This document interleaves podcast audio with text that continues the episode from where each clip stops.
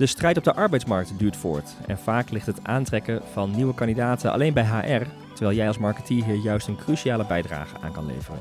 Als het gaat om bijvoorbeeld wervingscampagnes en de positionering als werkgever.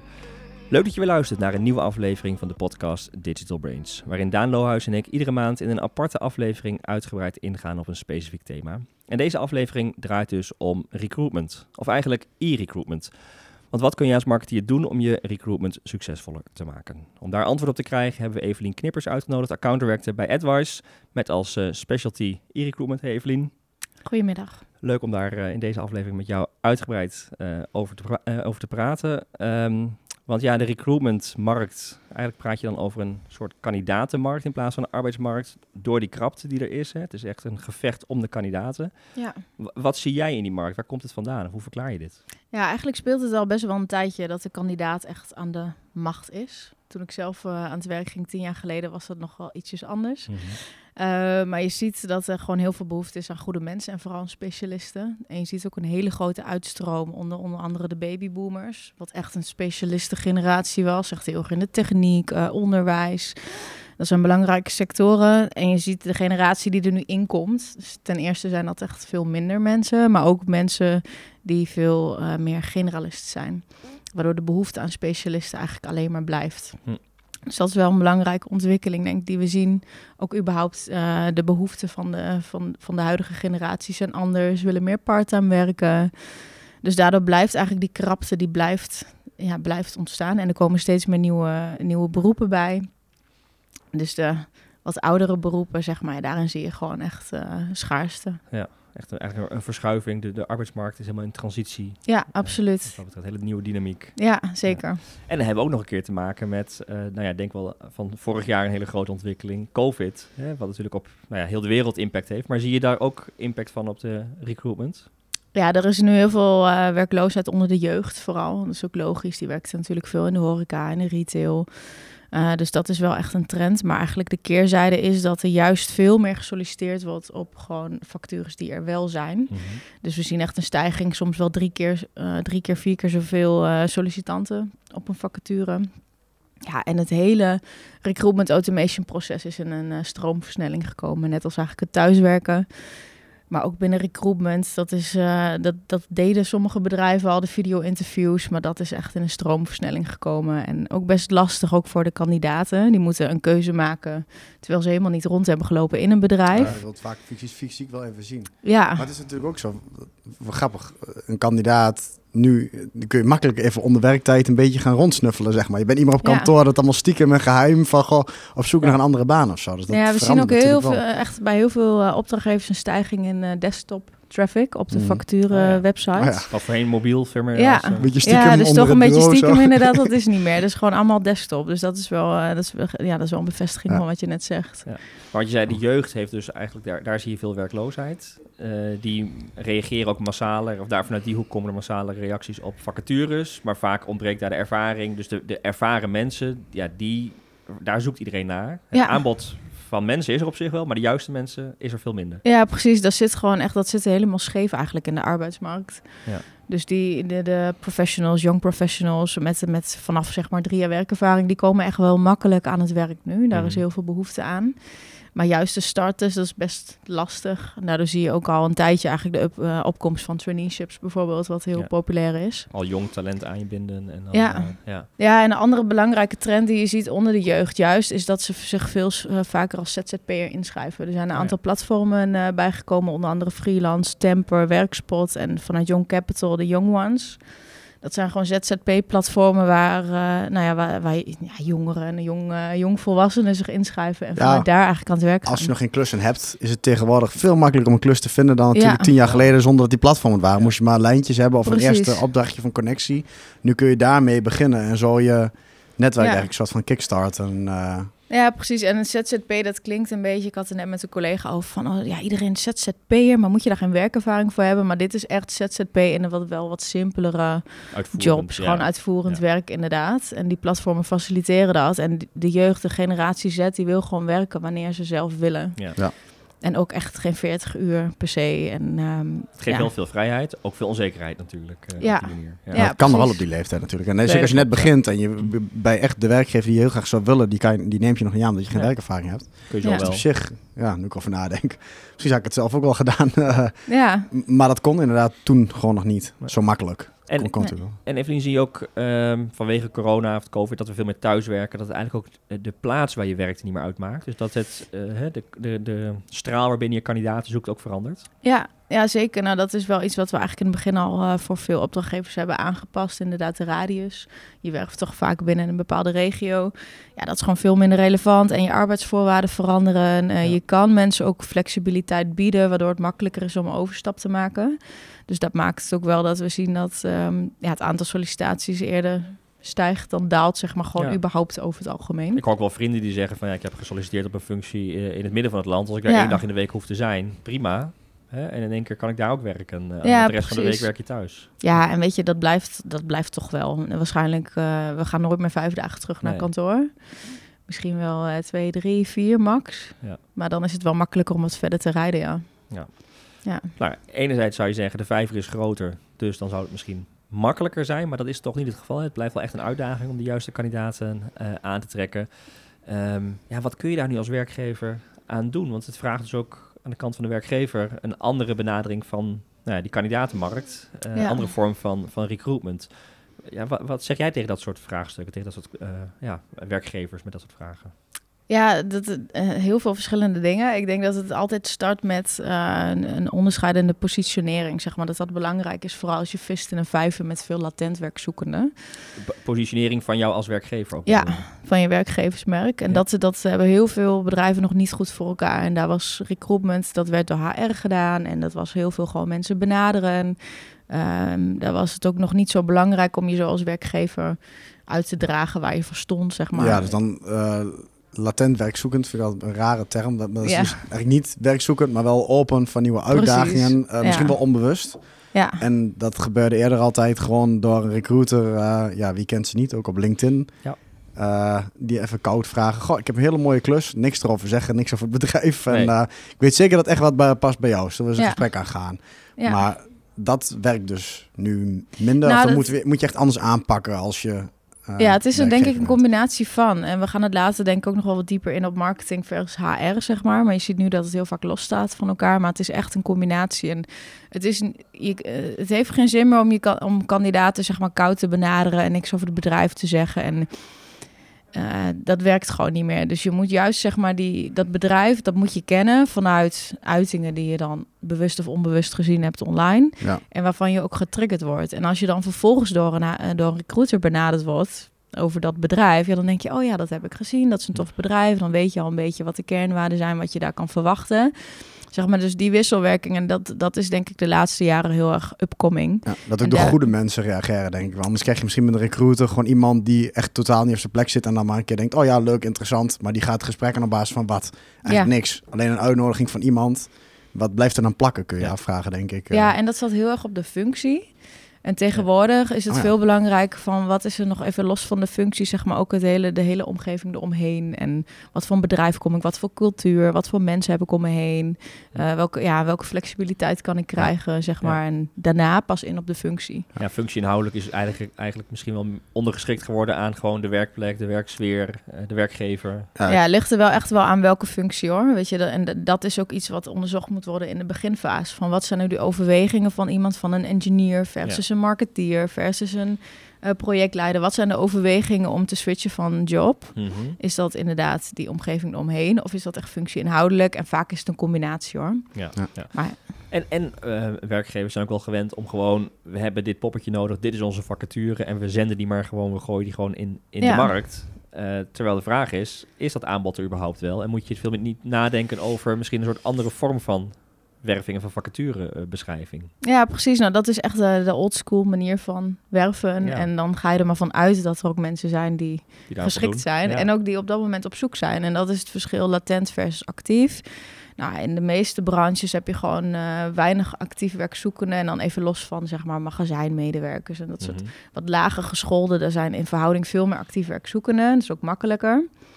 Maar de, ja, zeg maar, nou, MBO 4, HBO Plus, ja, daar zit je gewoon echt wel een 80% latent werkzoekende tegenaan te kijken. Ja, en je dus ziet, heeft geen zin. je ziet ze wel eens die vacatures, eh, de eh, digitale eh, schaap met de vijf poten, zeg Ja. maar. Iedereen zegt, Ja. ja. je moet eh, strategisch mee kunnen denken met de directie. Je moet even Google Ads campagnes op gaan zetten. ja. En eh, onze techniek eh, van de website ligt helemaal in de kreukels. Dan moet je ook maar even gaan fixen Ja. met een development Totaal niet realistisch Gewoon eigenlijk. dat alles, Nee. maar en, en oh ja, en acht jaar werkervaring het liefst. eh, en een pre met een heel specifiek platform wat we toevallig hebben. Ja. Dat is ook mooi. Ja, maar die Maar eisen dan- kun je helemaal niet meer stellen dus aan, aan, eigenlijk aan je vacatures, aan kandidaten. Ja, heel misschien wel, maar waarschijnlijk niet. Ja, toch? die zijn heel moeilijk te vinden. Die zijn sowieso niet actief op zoek. Dus Nee. eh, dat, dat heeft dan sowieso geen zin om die facturen de eter in te gooien en te denken dat het goed komt. Ja, maar die komen niet op die platforms waar die vacature staat. Nee, precies. Want ja. dat zijn echt heel andere platformen inderdaad. Dus in het stukje latent, eh, voor de latent werk zoeken, daar zit je veel meer op nou ja, display en social media en eh, ja, echt de branding platform. Eigenlijk kun je het ook heel erg gewoon vergelijken met lead generatie, met e-commerce. Ja, het Gewoon over een- account-based marketing gaat. Dat is Ja. als je abstract gezien is dat ongeveer hetzelfde verhaal. Je ook zegt, ja, met sales inderdaad, je gaat niet meer koud klanten bellen en Nee. juist heel gericht op, eh, ja, dat is dan account-based marketing, is wel heel eh, specifiek niche. Misschien heb je dat in recruitment ook wel. ja. het gaat wel Maar je echt zegt, marketing en sales gaat echt samenwerken. Ja. Waar inderdaad vervangt sales door HR misschien wel. ja. Inderdaad, ook marketing helpt HR met een employer brand. net ja, marketing maakt ze warm inderdaad. En dan kan HR kan ze inkoppen, bewijzen van, zeg Ja. maar. Nou, dat is heel Wel zwart-wit. iets maar- denigrerend naar HR toe. Nee, dat bedoel ik helemaal niet zo. Maar Ja. eh, want HR, kijk, ik, ik denk heel vaak, wat ze ook gevraagd wordt, hebben we nog zoveel recruiters nodig bijvoorbeeld? En kunnen Ja. we daar eh, FTE's verminderen? Mhm. Nou, dat is wel een laatste stap wat mij betreft, zeg maar, in het proces. Want die marketing moet, is echt faciliterend. We hebben een opdrachtgever ook in accountantswereld. Ja, daar kun je, die recruiters heb je echt kei en keihard nodig. En daar faciliteert marketing gewoon puur in het uitdragen van waar staan we voor? Waarom moet je bij ons werken en niet bij een ander kantoor? En dat laten zien en ervaringsverhalen. En dan is het super prettig voor de recruiters als ze dan die kandidaat benaderen, dat ze die uitingen gezien hebben. En Die beetje- basis is er en dan kun je Ja. op voorbouwen en echt persoonlijk maken in plaats van het standaard riddeltje Ja, vertellen. precies. Ja. En eh, dus eigenlijk gewoon merkvoorkeur. Maar Ja, dan, want we Ja. zeggen, dat is wel een, cruciale verschuiving. Waar je voorheen je vacature op je site zette en een keer op je social media posten en op een platform zetten. ja. Moet je nu op een andere manier onder de aandacht komen bij de Ja. doelgroep. Die je voor een heel groot deel eh, digitaal wilt gaan beïnvloeden. En eigenlijk is de vacature misschien de laatste stap pas die je toont. Terwijl het voorheen altijd de eerste stap was die ze te zien kregen. Gewoon een vacaturetekst. En nu zit er een heel traject aan, aan voorafgaand daar. eh, Ja, klopt. Ja, die funnel zijn. is helemaal omgedraaid. Maar even los van de actief werkzoeken, hè, want die, dat is nog steeds ook echt Ja, een belangrijke markt. En daar spelen platformen zoals eh, Jobboards en Indeed eh, Ja. en Google een echt een super belangrijke rol.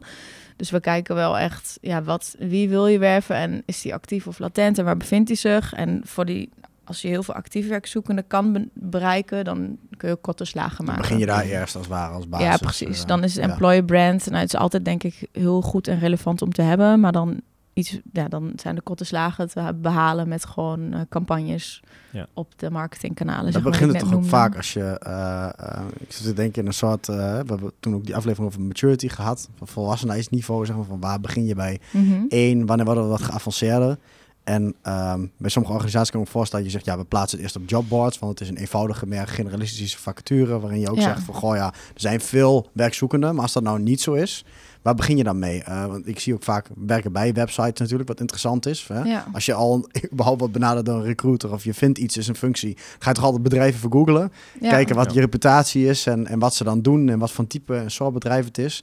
Wat, wat zijn een beetje de basisdingen waar je dan aan moet nadenken? Welke, welke stappen? Ja, reviews wordt natuurlijk super belangrijk. Glassdoor speelt een belangrijke rol in die. Dus dat moet je echt gewoon eh, goed hebben. Maar inderdaad, je landschap, daar beginnen we eigenlijk vaak als er een vraagstuk binnenkomt.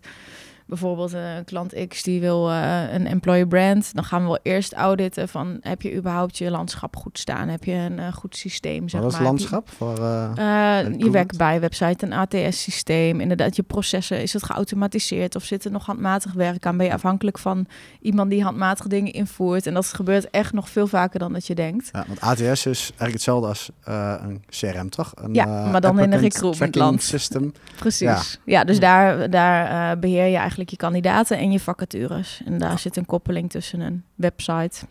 En dat is wel mooi, want dat, dat Uh, die wereld heeft zich ook zo erg ontwikkeld de afgelopen jaren. Waarvoorheen, ik ken die naam van uh, home run hadden. Dat is een ja, beetje zo'n standaard ding Ja, waar dat heel is- veel mensen mee ziet hobbyen. Uh, platform. Weet je, Ja, de nou, dat WordPress is een misschien wel onder de ontwikkeling. ATS-systemen. Ja, want dat maakt eigenlijk voor kleine corporates ook mogelijk om, heel, om, om met een ATS-systeem te werken. Waar je voorheen echt de giganten had, dan Taleo, een Carrierix, Ja, Connexus, een hele grote je. aantallen. Je zegt, nou, we kunnen niet meer een Excelletje kwijt. Laten we dan maar in een hele grote Ja. eh, eh, ding. Maar dat is dus niet meer zo. Nee, nou dan ben je direct een ook heel veel, eh, heel veel kosten kwijt. En je hebt nu eh Homerun, Recruity.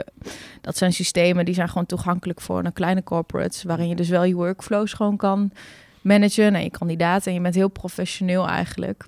En het kost ook niet veel. Volgens mij kost Homerun 19 euro per vacature. Ja. En voor Goede welke aantallen- opvolging. Je hebt, Ja. hè, het, het is Ja. allemaal een stuk geautomatiseerder. Je, je mist eigenlijk niks daardoor. Precies. Dus organiseer dat ook goed, want dat is ook een heel belangrijk onderdeel van Ja, uiteindelijk het sollicitatieproces. Dat je ook ja, de juiste kandidaten aantrekt, opvolgt, eh, en behoudt, labelt. ja zeker. Ja, en, en die processen, zeg maar, dat wordt echt onderschatten. We zien heel veel opdrachtgevers waar mobiliteit bijvoorbeeld een issue is. Dus eh, die hebben de kraan gewoon open aan de achterkant. Dus daar Ja. kunnen we heel veel marketingbudget voor in inpompen. Maar dat heeft gewoon geen zin, weet je. Die moeten eerst hun mobiliteitsprocessen bijvoorbeeld... En eh, mobiliteit bedoel je dat mensen binnen de organisatie op, een andere, andere plekken... plek. Ja, dus er Ja. zit een gigantische verloop in. Dus dan moet je Ja. aan de voorkant alleen nog maar meer erin stoppen als aan de achterkant. Ja, je bent een vervanger van mensen die weggaan, terwijl je misschien Ja. wilt groeien. Of, eh, ja, terwijl je die mensen prima gewoon, als er een goed proces is, op een andere plek happy kan maken. Ja, ja. Dus dat, dat, dat zien we ook heel erg kraan open, zeg maar. Als, eh, Ja. dat, dat, eigenlijk zeg je dan van, goh, wacht, we gaan nog helemaal geen eh, eh, marketing of verder recruitment doen. Zorg eerst voor dat het Dat daar dat, klopt. eh, Anders dat dat is, het, klopt. is het niet Maar- duurzaam. Je, ja, je noemt al een aantal dingen. Je, noemt, je moet werken aan het, aan het employer brand, hè, een soort branding van jou als werkgever. En daar gericht op kandidaat op de arbeidsmarkt. Je zou ook na moeten denken over eh, technisch landschap, kijken wat je daarin kunt verbeteren. Betekent dat dan dat het recruitmentproces ook gewoon duurder wordt? Moet je meer investeren dan voorheen, ja, eh, letterlijk ja, de vacature alleen maar online zetten? Eh, ja, het is een kandidatenmarkt, dus je moet meer investeren om de juiste kandidaten eh, te werven. Maar vergeet niet wat je, niet wat je verliest, zeg maar, aan omzet als je de juiste kandidaten niet hebt. Dus ik denk Ja. niet dat je je nu moet vergelijken met tien jaar geleden. Dat heeft gewoon geen zin. Ik denk dat, je, dat we wel heel mooie business cases kunnen maken van hoeveel het juist oplevert. En ja, ik merk ook gewoon de budgetten binnen HR zijn eigenlijk veel te laag. Eh, als je het doorrekent, hè. stel eh, een bedrijf zoekt eh, op korte termijn 10 mensen. Nou ja, wat leveren die 10 mensen wel niet op? En Ja. wat, mag dan, wat mag er dan eigenlijk geïnvesteerd worden? Ja, hoe Dan- sneller ze ook in dienst zijn, hoe, meer, Ja. hoe sneller Ja. het geld hoe sneller ze inderdaad Ja. weer geld opleveren. En dat is gewoon echt, dat komt totaal niet overeen. Plus daarnaast wordt echt nog heel veel geld eh, besteed aan eh werving- en selectiebureaus. Om via die weg, zeg maar, snel eh, kandidaten Ja. te krijgen. Ook En heel die- duur. Ook heel duur. Ja. Ja, Ja, dat en is qua daar employer echt van te brand sta je dan een soort van, eh, zet je jezelf misschien ook wel een beetje schaakmat. Ik weet niet, eh, doordat je Ja, je wordt heel afhankelijk. een en je- externe partij neerlegt. Ja. ja, je wordt heel afhankelijk. En ik denk, we hebben nu onlangs die business case van een aantal opdrachtgevers gemaakt. Ja, daar kun je echt, nou ja, zo 30% van je wervingskosten besparen. Als je gewoon een deel daarvan gaat vervangen, gewoon door je eigen werving. Als je dat gaat professionaliseren. Ja. Dus daar zie ik ook echt wel heel veel winst te behalen. Maar wat jij zegt, ja, wordt het duurder? Ja, het is wel, het is wat duurder geworden inderdaad, omdat het een kandidatenmarkt is. Dus ook, eigenlijk is het ook meer waard, omdat je namelijk gewoon, je moet gewoon moeite doen om die goede kandidaten aan te trekken. Ja. Dat mag ook meer kosten. Ik denk ook dat je veel beter in staat bent nu om eh, goede kandidaten te identificeren. Ook op basis van data natuurlijk. Ehm, maar en, en met de juiste systemen, met de juiste processen. eh, pre-hiring tools zijn er. Dus om mensen echt opdrachten te laten doen om te toetsen. Zijn het, dat, hebben ze daadwerkelijk de skills die ik nodig heb? Dat verdien je ook allemaal weer terug in het ouderwetse sollicitatieproces, waar dan HR-medewerker heel druk mee was. En heel Precies. veel tijd aan kwijt Ja, was. en nog, eh, Ja. waar ik even over na zit te denken. Die notitie had ik nog van tevoren, ik lees hem nu. Eh, dat, eh, er was ook zo'n onderzoek gedaan, eh 2014 of zo al. Maar dat ook de CEO's van de juiste topmerken in de wereld, die worden minder betaald dan van de zwakke merken. Dat komt doordat een CEO graag voor een bekend merk wil maken, want dat staat goed op je cv en is carrière. ook.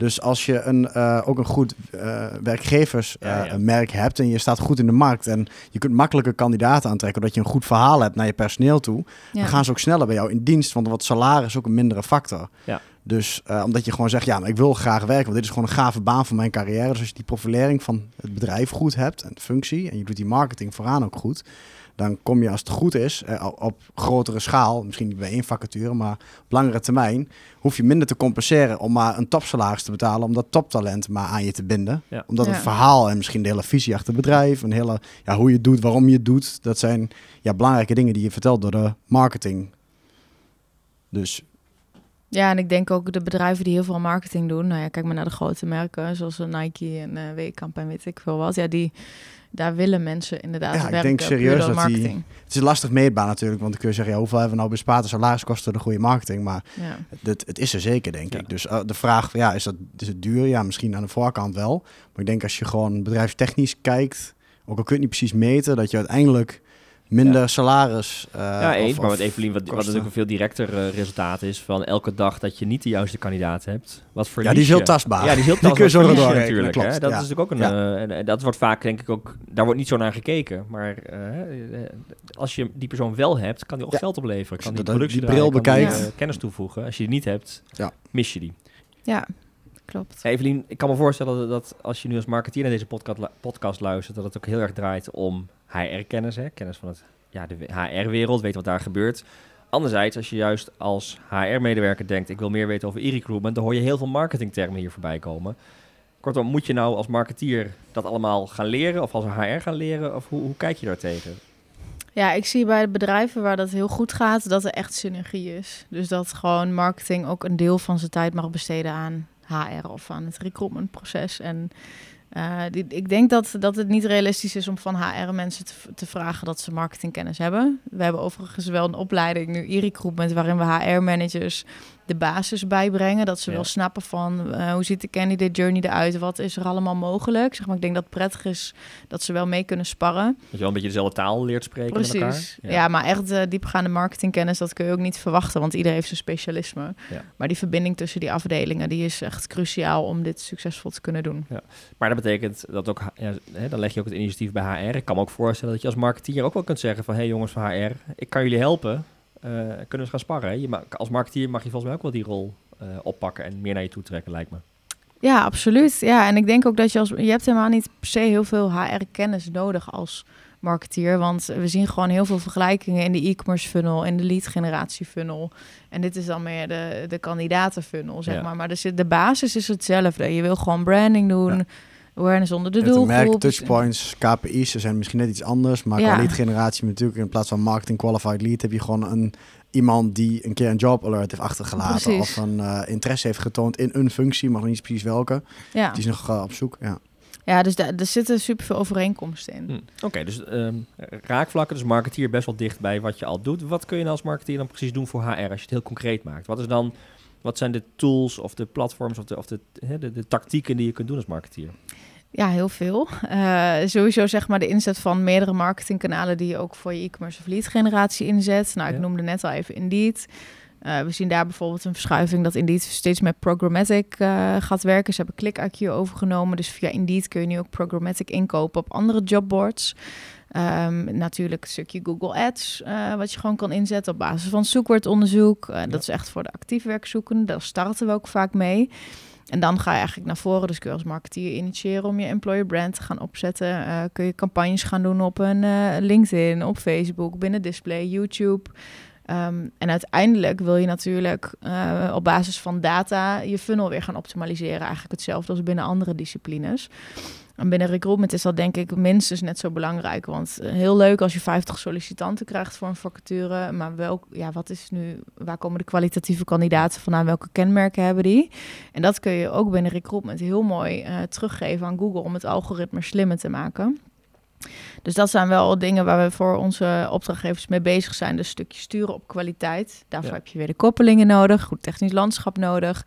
Maar ook bijvoorbeeld, eh, je ziet binnen heel veel organisaties dat bepaalde vacatures veel meer opleveren dan andere. En veel moeilijker ook zijn. Daar wil je eigenlijk eh, hogere bieding op kunnen doen. ja, dan speel je met de conversiewaarde. Dat is je normaal Ja. in een webshop. Ik wil liever mensen die een tv kopen van eh 1000 euro dan een...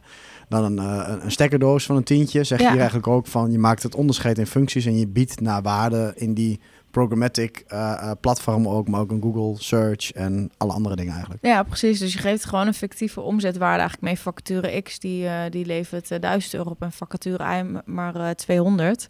Dus dan gaat Google automatisch ook meer bieden voor de eerste Oh, dus je vacature. vult echt in als cost per acquisition, de CPA of cost per conversie. Nou, eigenlijk je schiet hem of- gewoon mee als, als omzetwaarde. Oké, zeg maar. eh, Dus, de- dus, maar daarvoor moet je ook wel weer je, je eigen zaakjes op orde hebben. Want ergens moet dat bepaald worden wat een Ja. vacature dan Ja, waard is. data moet je wel hebben om dat te kunnen bepalen. Of, Ja. of fictief in ieder geval met elkaar iets Ja, en dat kan ook al zo simpel als een algoritme in een spreadsheet ontwikkelen. Mhm. Ja. En die bijvoorbeeld via een tool als Channable. eh en Channable, dat is dan meer een tussenstation waarin je bijvoorbeeld die regels instelt en op die manier terugschieten. Dus en dus dat zegt ook wel weer zeg maar, dat het technisch landschap binnen recruitment Cruciaal is. cruciaal is en ook echt steeds meer richting e-commerce gaat. En we zeiden net al even eh, een, een eh, e-mail marketing pakket bijvoorbeeld. Eh, een pakket waar, vanuit waar je kan personaliseren, een data management platform. Weet je, dat, dat zie ik allemaal als, nou ja, nice to have's in een recruitment landschap ook. Ja, en, en echt wel marketingtactieken die je gebruikt in een B2B-organisatie of in een e-commerce organisatie, die ook echt in, een- voor recruitment ingezet kunnen worden. Wat vaak, denk ik, gewoon vergeten wordt, dat die processen op elkaar lijken, dat je die kennis Ja. kunt Ja. toepassen. Veel intelligentie is ook in campagnes. Hè? Absoluut, Eh, heel ja. veel, veel tooling, data, cruciaal. Ehm, en en eh, zou HR, eh, moeten zij zich dan richten op bijvoorbeeld de, nou ja, de grote platforms en uiteindelijk echt het werf, of eh, zeg maar de selectie van de kandidaat en het aannemen? Wat, hè, waar stappen zij in en wat moeten ze eigenlijk, eh, de upper Ja. funnel? Dat is een funnel ja. inderdaad ook eigenlijk. Dan, Ja, eigenlijk vanaf, vanaf het moment dat, eh, dat er een lead is, zeg maar. En dat, dan heb je weer dat marketing qualified, sales qualified lead. Ja. Nou, vanaf dat iemand marketing qualified is, zeg maar, zouden ze kunnen instappen. Of vanaf, de, nou ja, een beetje vanaf dat moment, een beetje mid-funnel. Eh, kunnen ze mensen gaan benaderen via nou ja, LinkedIn, recruiter sheets, eh, dit soort dingen. Weet je, dat weten eh, recruiters veel beter dan eh, dat ik dat weet. Ik ben natuurlijk een marketeer. Ja. Maar vanuit daar kunnen ze mensen gaan benaderen. Maar ze moeten erop kunnen vertrouwen dat de juiste mensen de juiste uitingen hebben gezien, zeg maar. In, Ja, precies in zoals we net inderdaad al zeiden. Ze zijn al voorbewerkt. eh, ze Ja. hebben al een bepaalde merkperceptie van jou als werkgever. En dan kun je het Ja. gesprek aangaan. En dan, Ja, en, en ik denk wat ook nog belangrijk is, is een stukje lead generatie. Wat we heel veel zien is, ehm, bijvoorbeeld studenten, vierdejaars techniekstudenten, ja, die wil je nu al beïnvloeden met je werkgeversmerk, Mhm. want die gaan over een jaar allemaal op zoek. En dan wil je eigenlijk al dat ze een voorkeur hebben voor jou als Ja, werkgever. En daar speelt lead generatie bijvoorbeeld een hele mooie rol. Dus dat je echt een beetje mid-funnel ehm, eh, gratis cv's laat maken of kennisartikelen of webinars bijvoorbeeld weg gaat geven. Dus echt het weggeven van kennis. Ja. Eh, waardoor je hun e-mailadressen bijvoorbeeld eh, verzamelt. En die dus gaat opvolgen met slimme marketing en touchpoints in het komende jaar om ze een beetje om Ja. ze warm te houden. Echt studenten. data en, Ja. heel erg aan je binden. Ja. eh, enthousiast en warm houden, zodat je ze zo meteen kunt plaatsen. Ja, precies. aannemen. Dus daar Ja. zit gewoon heel veel raakvlakken zitten daar met B2B marketing. En vandaar ook dat het gewoon eh, dat het heel mooi is als marketeer, zeg maar, om die learnings vanuit andere specialties toe te passen. En dat is eigenlijk ook wat wij doen. Wij, en we hebben ook heel veel B2B klanten, veel e-commerce Ja. klanten. We hebben een aantal jaar geleden bijvoorbeeld dynamic remarketing voor eh, recruitment eh, geïntroduceerd als een van de eerste in de markt. Ja, zou je denken, ja, dat is hartstikke voor de hand Maar liggend. dynamic remarketing, dat betekent dat je remarketing doet op basis van... bekeken vacatures. Ja. Dus net als dat je die schoenen ziet in een banner die je hebt bekeken, zie je nu de vacature die je hebt bekeken. Ja, en dat, eh, dat, dat eh, is veel relevanter natuurlijk dan dat je gewoon een open sollicitatie gaat sturen. Want je Ja, ziet echt dus je ziet dan gerelateerde vacatures, vergelijkbare vacatures. Of, Ja. een, eh, of dezelfde nog een keer, maar inderdaad een week later. Ja, precies. En dan gewoon in een banner op nu.nl bijvoorbeeld. Ja. Ja, Of de employer branding natuurlijk, hè? Toch die ook? zie je dan als je een vacature hebt bekeken. Nou ja, dan kun je die ook blijven zien. Maar dan willen we natuurlijk wel, als ze al zover in die funnel zijn, Wel, willen, eh, ze, willen we een lead en call to conversie. action en conver- Ja. con- conversie, zeg maar. Ja, precies. Ja. Ja.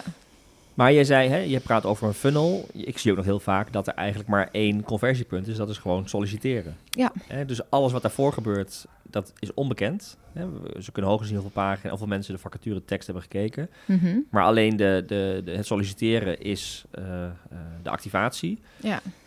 Eh, Terwijl dat juist hetgeen is waar de doelgroep over twijfelt, want ze zitten over het algemeen goed. Eh, dus je moet ook nadenken over veel meer activatie eerder in de funnel. Dus Ja. hoe je eerder aan een e-mailadres kan komen, eerder in contact kunt, kunt treden. Wat zijn daar tips bij? Hoe kun je dat... Want je, wil, ja, je wil ze het liefst laten solliciteren en niet veel tijd zijn met koffie, kwijt zijn met koffie drinken. Maar je wilt ze wel ergens al heel vroeg in een vroeg stadium bereiken. Ja, nou dat is eigenlijk gewoon eh, wat, ik, wat ik net vertelde over het stuk lead generatie natuurlijk. Dus het, het weggeven van kennis, aanbieden van webinars, zeg maar, om, om ze zo te binden en gegevens te verzamelen. Maar ook echt wel soft conversies. We zien ook bijvoorbeeld WhatsApp is echt een mega upcoming in recruitmentland. Eh, chatbots.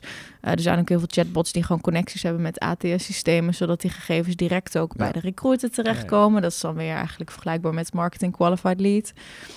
Maar Dus- dan heb je voor de gebruiker, voor de, eh, eh, de sollicitant die dan nog niet gesolliciteerd heeft, Ja, Eh, die kan alvast een beetje aftasten, dingetjes bekijken. Lekker vanuit zijn luie stoel, zonder echt Ja. het gevoel te hebben, een commitment van, nou, dan ga ik met iemand praten erover. Je kunt heel makkelijk snuffelen, maar dan heb je wel die data. Ja, en ik denk een sollicitatie is ook best wel een hele grote Heftig drempel. Ja, hoor. Want dan bied je jezelf echt al aan. Ja. En Terwijl vooral eigenlijk... latent zoekende, die helemaal niet Ja. echt Ja, bewust je moet ook. Je moet dan helemaal je cv op gaan bouwen Ja. en een brief Ja. schrijven. Dat is best wel... En als je eh, goed zit, dan wil je dat eigenlijk. Je wil dan, ja, je wilt best wel een keer in contact komen en warm Ja. gemaakt worden, maar je wilt niet, je zit niet helemaal in de sollicitatiemodus nog. Je zit nog Nee, eigenlijk nog verder in, eh, of, ja, eh, hoger in die funnel. Ja, je leest ook eigenlijk heel veel van wat, wat moet in 2020 blijven, zeg maar. Wat moet er achtergelaten worden? Ja, de Ja. cv. Ja, Ja. ja. Dat, weet je, dat is gewoon niet meer van deze tijd en helemaal Staat generatie. Z niet. Want Nee. Dan hebben we het echt over nou, talent-based hiring, zeg maar. Je wil gewoon iemand aannemen op basis van eh, zijn skills en dan past die zeg maar bij het DNA van je bedrijf. Ja. Maar niet per se een hele, ehm, eh, hoe heet dat, een heel cv, zeg maar. Dat is eigenlijk helemaal niet nodig. Nee, en nog extremer is, je werft eh, kandidaten op socials, veel mobiele gebruikers. En je stelt dan de cv Oh als ja. verplicht veld. ja, ja, eh, hier je Word-document. Ja, dat je denkt, nou, mobiel. lekker is dat. Hoe? Ja. hè, Ja. dus ik denk, hoe- Ja, terwijl heel veel mensen hebben dat nu toch nog wel paraat via Dropbox klopt, of ja, zo. Ja. Als je in, in die actief werkzoekende groep zit. Ja, maar als eerste klik is dat niet lekker, toch? Als, je, als je denkt van, wow, Nee. dit vind ik wat vets. eh, Gewoon Ja. impulsief, dat je denkt, wow, die vacature heeft me geprikkeld. Ik wil, eh, eh, ik wil hier wat mee. Ja. je je dan zo'n formulier- motivatiebrief. Ja, ja, motivatiebrief typ even hier. ja. Ja, je kan beter dan via een chatbot bijvoorbeeld Ja, gewoon een precies. laagdrempelige, nou ja, sollicitatie zou ik het dan niet noemen, maar gewoon ik heb interesse en dan wat, wat verrijking doen via een chatbot. zitten toch ook op LinkedIn, van die eh, hele laagdrempelige knopjes. LinkedIn dat je van, sollicitatie kan ja. ook inderdaad dan wat gewoon je LinkedIn profiel ingeladen. Nou, daar staat als goed is ook al genoeg informatie op. Dus ja, dat is vooral voor die wat meer latentere groep en moeilijkere functies echt super slim om te doen. Ja. Ja. Want dan heb je gewoon veel meer profielen binnen. Ja. Er zit dan wel weer wat meer, dan moet je processen goed hebben of Ja, er zit wat niet- meer handwerk aan de achterkant. Ja, ik heb ook eens gehoord dat dan via LinkedIn dat iedereen zei, nou, ik kreeg zoveel eh, slechte reacties via die LinkedIn-knop, maar dan is het gewoon verkeerd getarget en dan eh, Ja, of je krijg je dat mensen die hè? voor UWV die denken, oh, hier, Ja. makkelijk, lekker, laagdrempelig solliciteren. maar ook je opvolging. Ik denk als je die manier van activatie wil doen, moet je ook nadenken over wat zijn de volgende stappen. Want je wil niet dat Ja. je dure recruiter met iedereen bezig is, maar Ja. alleen met de juiste kandidaten. En Ja. het is de vraag is of het op de eerste touchpoint nog voor solliciteren, of dat dan denk ik Ja, al gelijk de anders. recruiter op moet pakken, of dat je dat op een andere manier organiseert. En Ja. daar is bij grote organisaties waar veel sollicitaties binnenkomen, is AI echt, eh, die, Ja. die hebben dat allemaal. Dus daar heb je Ja. gewoon door middel van een videogesprek van vijf minuten, gewoon met een, niet met een fysiek persoon, wat iemand al gescand, worden, moet die vragen beantwoorden. En kan het AI-systeem gewoon al uitfilteren of iemand voldoet aan de wensen die je hebt, zeg maar, voor die functie. Mhm. Ja. Dat, dat gaat echt heel erg ver. Maar dat, dat stukje is echt alleen nog maar voor de echt grote Ja, partijen. veel data, zeg maar. veel volume. Bijvoorbeeld een Albert Heijn, zeg maar, daar is dat wel heel relevant voor. Ja.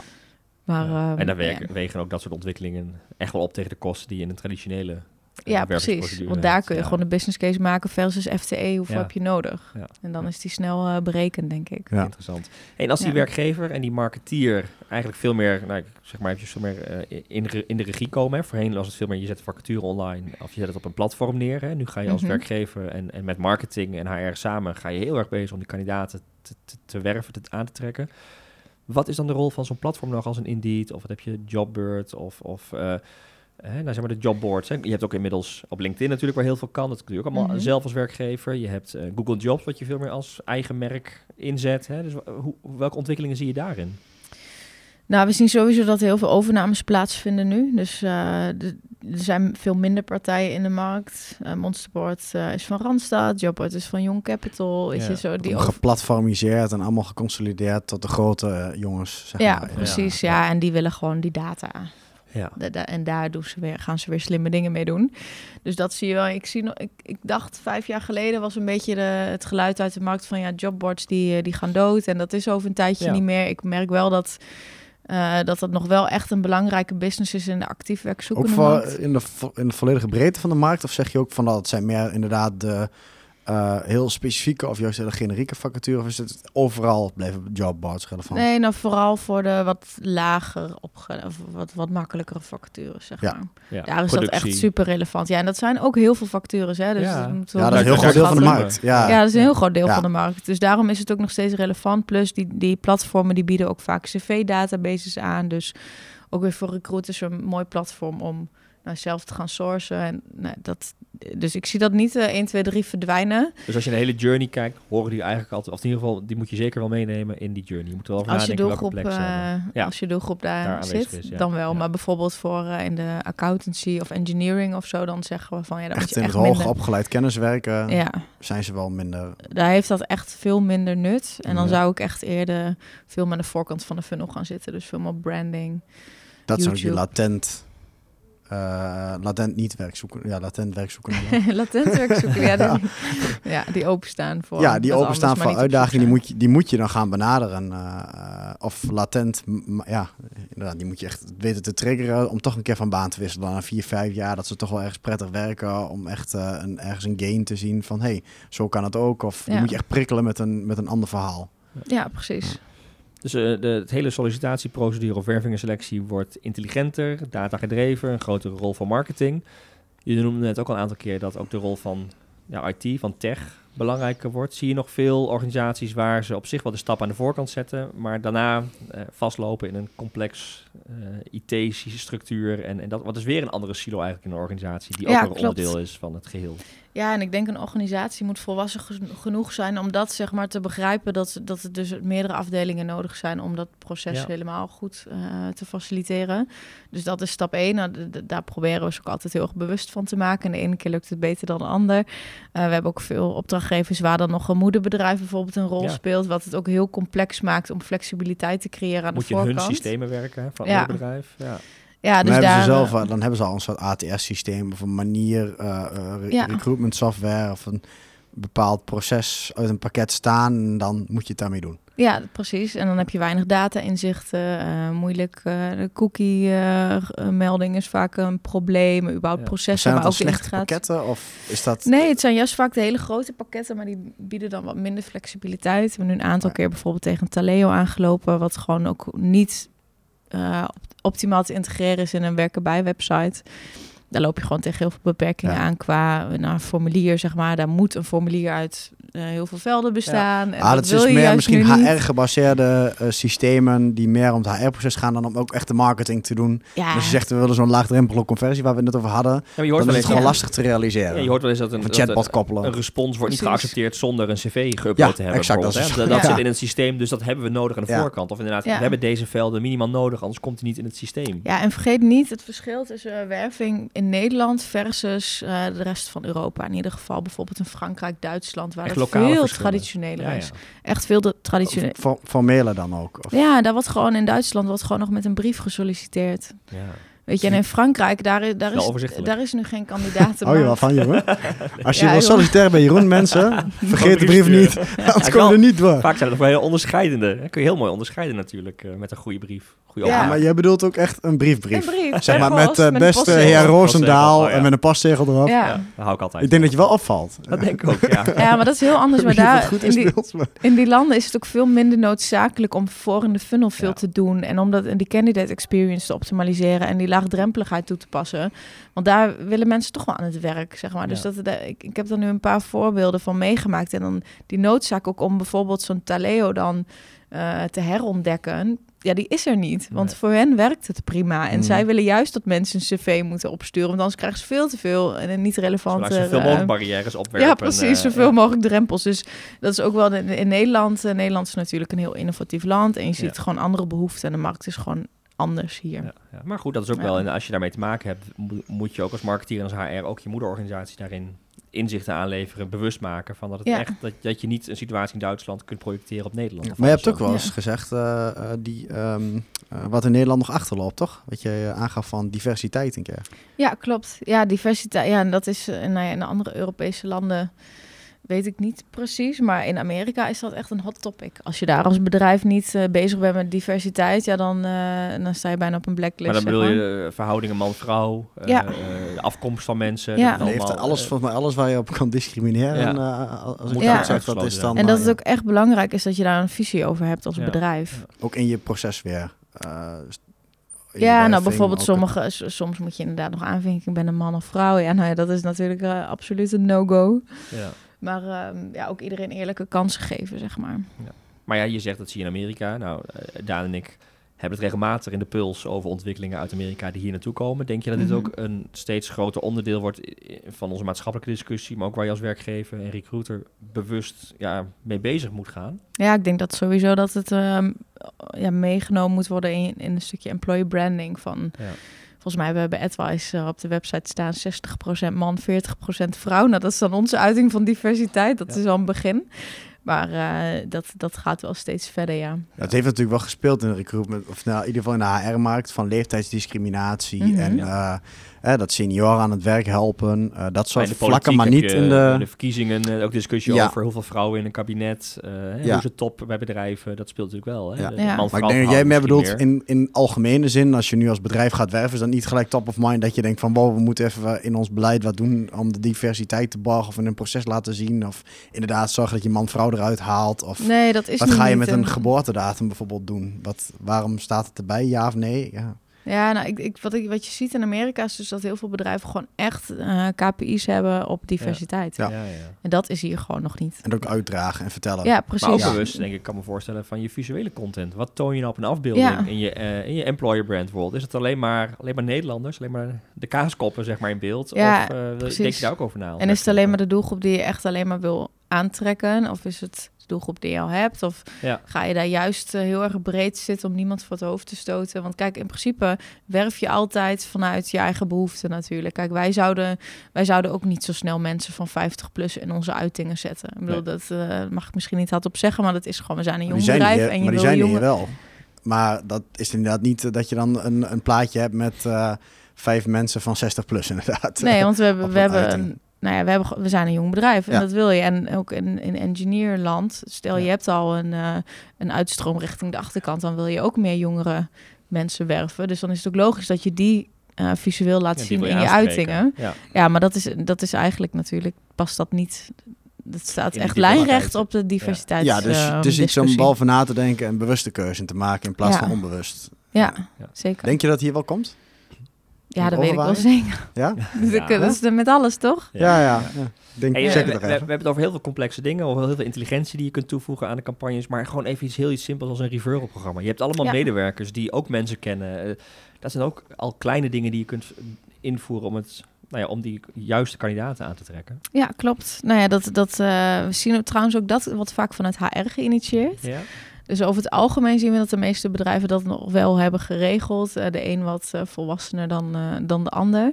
Maar dat is ook dus heel grappig om te zien. Alles wat, vanuit, wat bij HR ligt, zeg maar, dat is, dat is wel goed. Dat staat wel. Ja, maar zodra er marketing bij komt kijken, nou ja, dan, dan houdt het eigenlijk op. Ja, ja, dat moet je eigenlijk toevoegen. Ja, dus maar een refer-programma is vrij makkelijk te implementeren. Het enige is hoe ga je het doormeten en hoe worden je werknemers dan beloond. En hoe hoe, vermarkt je het ook weer hoe vermarkt je het inderdaad Ja. binnen je organisatie. Eh, daarin zien we ook bijvoorbeeld, ehm, dat had ik nog niet genoemd, maar ook wel een leuke ontwikkeling, een stukje gamification. Oh ja. Niet alleen in het hire-proces, maar ook eh, in het onboarding-proces. Ja. Waarin je dus ook weer bijvoorbeeld zo'n referral-programma onder de aandacht kan brengen op een spelende manier. Ja. We hebben hier ook de app Noingo gehad, dus bijna, dat mag ik ook niet meer noemen. Maar ik doe het toch. Maar dat is wel echt heel leuk, waarin je dus op een spelende manier eigenlijk de kernwaarden van de organisatie leert kennen en gewoon basiskennis. Mooie En- onboarding flow eigenlijk hebt op die manier. Ja, precies. Ja. En dat is ook in deze COVID-tijd echt super relevant. En, ehm, Maar het zijn ook weer dingen, dat vind ik mooi, dat eh, eh, je ziet ook mensen die hier beginnen krijgen zo'n eh, zo'n blaadje. Inderdaad met een paar stappen of challenges die je ook moet doen. Eh, inderdaad ook een gamification, maar dat wordt dan weer gedeeld op social. Hey, ik ben aan het werk gegaan bij Advice en dan laten Ja. zien welke opdrachtjes je moet doen of grappige Ja. dingen die je dan tegenkomt. En dat is ook Werkt marketing. ook. Is ook Precies. marketing. Ja. ja, het draagt allemaal wel eraan bij. Ja. Ja, Ja. ja. want Uiteindelijk heb je natuurlijk je eigen medewerkers, als het goed is, als ambassadeur. Ja. Hè, los van een actief referral programma. Of ze delen gewoon heel graag wat over jou als werkgever. Hè. Dat is ook iets wat je natuurlijk wil stimuleren Ja. continu. Ja. Ehm, in het begin van het gesprek eh, van deze podcast noemde jij ehm, dat je het hebt over... Hè, we hebben de talentpool gehad, maar dat je het ook eh, kunt hebben over het traineeship. Hè. Mensen Mhm. eigenlijk in huis halen, eh, volgens mij opleiden. Dat is wel, vraagt ook een andere manier van kijken naar vacatures en toekomstige vacatures. Want volgens mij neem je dan mensen aan die nog heel veel moeten leren. Die dus die eigenlijk helemaal nog geen kennis hebben. Terwijl in heel veel vacatures, traditioneel zijn we juist op zoek naar mensen met acht jaar ervaring en alle relevante Ja. kennis en het totale Ja, pakket. perfecte plaatje. Perfecte plaatje. Ja. Ik bedoel, dat, dat, hoe, hoe kijk jij daar tegenaan? Ja, ik vind dat echt super mooi. We doen dat nu eh, vijf jaar hier bij AdWise ook. En we kijken inderdaad, ja, mensen moeten dan wel een profiel sturen. Maar eigenlijk kijken we daar helemaal niet naar. We kijken vooral naar de brief en de manier waarop iemand schrijft. En dan heeft iemand passie, is iemand slim. Uh, wat voor attitude heeft iemand? Heeft hij het advice DNA? Ja, ben gretig. Snap je het? Ja, gewoon de, de algemene delen, dat is niet te formaliseren, maar snap Nee. je het? Ja, en het is ook heel erg dan op gevoel. En dat, is, dat vind ik juist wel mooi. Dus dat is echt dat talent-based hiring. En hoe graag wil iemand hier werken? Past hij in de organisatie? En dan echt qua kennis, skills... Dat gaan we dan ontwikkelen in zo'n traineeship. En die mensen, uiteindelijk heb je daar echt veel meer En aan. die gaan ook hard. Die kun je, eh, bij ons, een gemiddelde trainee, denk ik, dat hij veel sneller leert dan een gemiddelde medewerker die al tien jaar werkervaring heeft. Gewoon Ja, door die gretigheid, door het willen ontdekken en die leersnelheid. En, en, je een kunt groep. kneden. en een groep. Het zijn er ook, eh, Ja. dat kan natuurlijk niet bij elk bedrijf, maar bij ons zijn het er vijf, zes per keer. ja nu negen zelfs. Negen, ja, die keer. hebben heel veel van Ja. elkaar ook. Dus dat borrelt en dat gaat en dat, dat leert echt super snel. Ik kan me voorstellen dat aanleren makkelijker gaat dan afleren. Dus met dit soort Ja. mensen zijn natuurlijk ook heel erg gericht aan te leren en te kneden in de goede richting die je nodig hebt als organisatie. Ja, nou, ik denk dat we van, bij zo ongeveer een vijfde van de organisatie is ex-trainee. Ja. ja. Dus daarin hebben we ook, dat is ook een hele succesvolle manier van het aannemen van goede mensen. Ja. Dus dat is heel mooi. En die zijn niet op basis van een eh, vacature of van een cv aangenomen, maar dus echt op basis van skills. En dat is ook de nieuwe manier. En dat vindt de nieuwe generatie ook gewoon prettig. Dat En- hebben we- Talent-based hiring noemde je dat, hè? ja. Ja, die hebben we gegoogeld Mooi, en bestond nog niet. Een mooie term. Maar Nee, je maar, gebruikt hem al de hele deze tijd, toch? deze geïntroduceerd. Ja. Ja. maar het is wel een, een, een andere kijk ook weer op je recruitment-proces. hè, Ja, en het is ook weer vermarkten. ja. Het is echt in de markt gezet, een traineeship, ook vanuit de uh, arbeidsmarkt gezien, denk Ja. ik. Uh, Ja. Of Ja. ja, of Nou, wij uh, zagen toen inderdaad dat eh, het was voor ons super moeilijk om aan goede mensen te komen.